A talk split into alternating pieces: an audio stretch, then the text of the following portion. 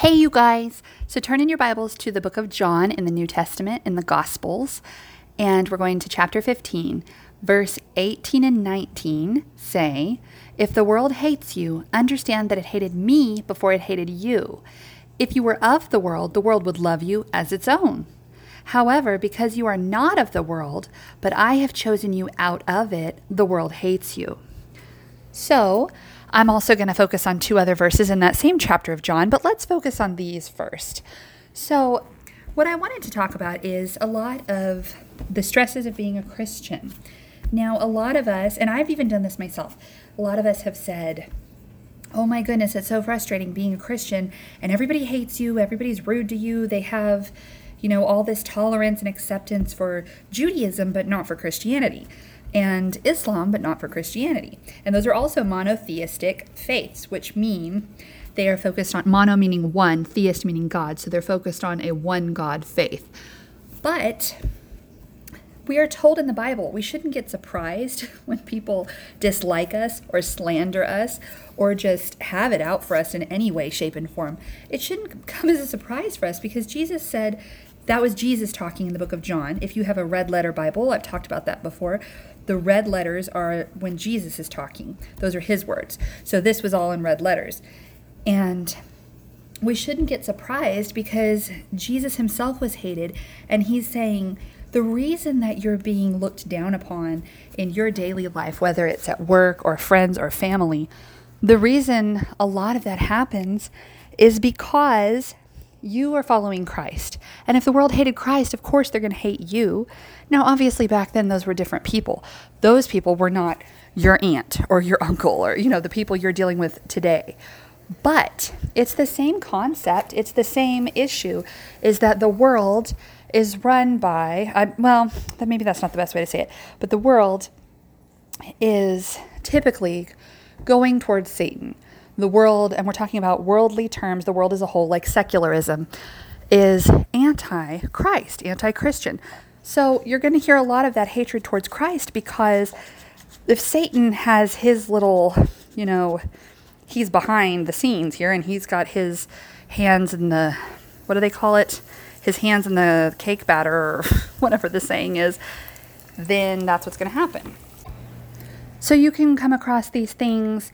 Um, you know, there may be sometimes people that meet you and they just can't stand you. And it's really nothing you've said. They may not even really know your views about things, but they just can't stand you. And it's because if they are of this world, um, going back to the whole spiritual battle in those unseen realms, the spiritual realm, if they are of this world, that means they are being guided by and living for Satan. Now, they may not be a Satanist or even you know, an atheist. They may be agnostic, which means they're undecided. They don't really know anything. They don't really want to think about it, so they don't know. It could be that they are of a different faith, that they're Muslim or they are Hindu. But anything that is not of God is going to be of Satan. So that sounds like a very strong statement, but it's the truth. A lot of people say, but there are Hindus and Buddhists that are very devout, they're very sincere people. Yeah, they're sincere, they're sincerely wrong. They are misguided. And so that doesn't make them right just because they're nice. Because if that were the case, then being nice, which is a work, would save us. And we are not saved by works, we're saved by Jesus only in what he did.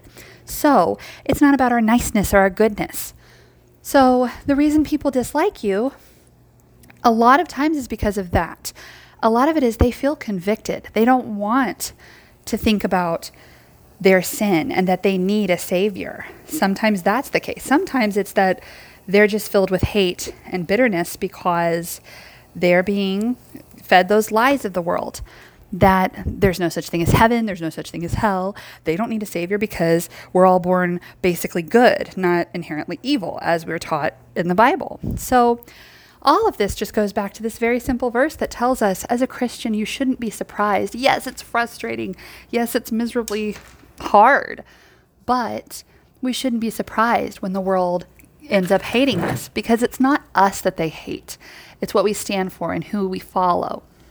So, moving on in the same chapter of John 15, moving down to verse 21, it's the same section and the same topic. It says, Again, this is Jesus talking. It says, But they will do all these things to you on account of my name, because they don't know the one who sent me. And that that always brings to my mind um, Judaism. Now, a lot of them, you know, like the Pharisees and Sadducees, and a lot of the religious leaders back then that were dealing with Jesus on a regular basis, they were not heathens or pagans. They followed Judaism, they followed Yahweh, the God that we follow. But they didn't accept Jesus. And that's where a lot of Jews are today, unless they're messianic.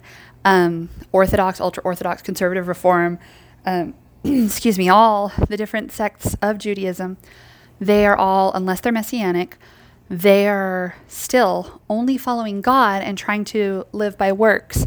So we, you know, we have the same core beliefs, but they stopped. They didn't keep going. Um, they didn't accept Jesus as the Savior. So that verse always reminds me of them. And again, I don't hate Jews, obviously. We share the same beginnings of our faith. I don't hate them. But, um, but that's the thing is it says they don't know the one who sent me. Now this doesn't refer just to the Jews, but for some reason for me it always brings them to mind. Um, they don't really understand God. If if they really did understand God as we know Him, um, you know all His names. It's Yahweh. There's Elohim, Hashem. All the names is the same God, the Judeo-Christian God, the one Creator if they really knew him, then they would have seen, they were walking with him, they would have seen the fulfillment of the prophecies that Jesus actually lived and fulfilled to a T in every way, shape, and form. They would have seen it and accepted it. That's if they were walking with God and actually had an intimate relationship with Him. Um, but a lot of them get lost in rituals and traditions, and the traditions become more valuable than actually the truth given by God. They focus more on man made traditions. And again, this is not a, you know, a Jew bashing podcast by any means, because this isn't just Jews. This could be anyone. This is people regardless. Um, at this time in the Bible, Jesus was dealing a lot with Jews, and that's why I focused on that for a minute or two there. But again, we are not here to condemn, condemn somebody. That is not my job. That is God's job, and I don't know people's hearts. So God knows where they stand and what they believe and their relationship with Him. That's totally up to God, not me. I'm just going on what the Bible is telling us. It's saying if they don't know God, if they truly don't know God, then they won't know Jesus because God and Jesus are one and the same. It's the triune God. Triune meaning three God, Jesus, and the Holy Spirit. They're three in one, just like an egg. I tell my kids that all the time.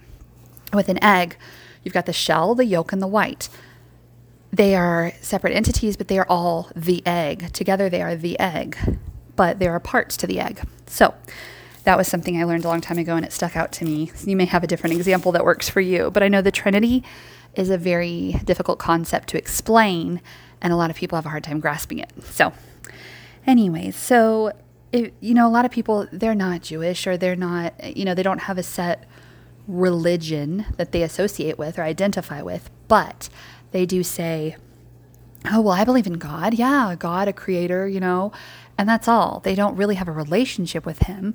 They believe He exists, but excuse me, that doesn't mean that they know Jesus because they don't recognize Jesus as more than a prophet. Um, so therefore, that wouldn't work. That's that's not the right the right way to look at it. So, also in John, I told you we are going to visit some other verses in the same chapter 15. So, the last verse I want to look at again in that same section, again, Jesus talking, it's verse 23. It says, The one who hates me also hates my Father. Again, that kind of sticks out to me with Judaism. They say they love God, they love Him, but they hate Jesus. They may not hate Him, but they just don't validate anything He said. They don't believe it is true. And you know, if you, if they don't love him and worship him, then they don't accept Jesus. Well, if you don't accept Jesus, you don't really understand God and you don't accept God in his full sense, you know? So that is something that stuck out to me. A lot of these, you know, back in the day with Jesus, these Pharisees were claiming that they were all about their faith, their religion. It was really religion more than a faith.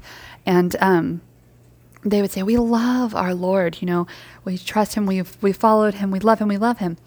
But when it came down to it, they they didn't truly love him. And that's a harsh thing to say and i don't know their hearts but i'm going again by what the bible says here. But god is very clear. Jesus is very clear. He says the one who hates me jesus also hates my father god. So if you hate jesus you you know also you're hating god because god doesn't say oh you can love me but you can either take it or leave it when it comes to my son it's up to you no it's all or nothing and I think that's something that we have to, you know, we're kind of battling against as Christians. It's not a popular faith. I mean, there are millions of Christians in the world, but there's a lot about it that people argue against. But really, it's just remember, it's not them arguing against you personally. It's them arguing against the truth of God and Jesus. And so it's not a personal attack. Many times, it's just that the evil forces that are in their lives are working against the good that is in you because you've been marked and sealed by God when you accepted Christ. So it's just that the demons are angry with God. So that's a lot of it that we don't see. And also, it could be that those people are struggling. They're bitter and they're angry because they don't like that you're joyful. They don't like what you stand for because it involves, you know, admitting that they're wrong, confessing that they need a savior and a redeemer. They can't do it on their own and that they have made a mistake. Some people don't like to admit that. They want to think that they're infallible, which is just not true. So, anyways, I think that we need to just not be surprised because even though we're Christians and lots of us are positive and kind, and we just don't understand why do these people not like us? What is it that we didn't even do anything? Well, really, it's it's just the way of the world. They're going to dislike us because they don't love God, they don't love Jesus and the sacrifice he made. And because we are associated with that and we are children of God, once we accept and believe on Jesus and become part of God's family that way, um, we're all associated. And so we're, like they say, guilty by association. we're not guilty, but we are grouped in with him and that's why people are angry. So just remember when you take it personally, it's not oh, it's not always personal.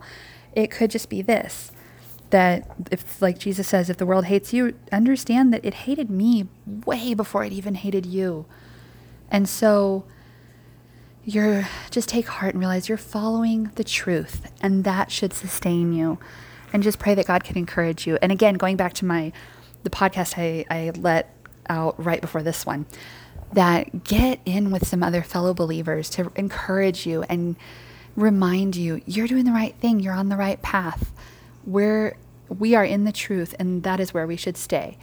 So, a lot of that a lot of that encouragement is just so wonderful and we need it. It is so necessary. So, I wish you all the best and again, I hope that you guys can take this and go have some discussions with friends and family.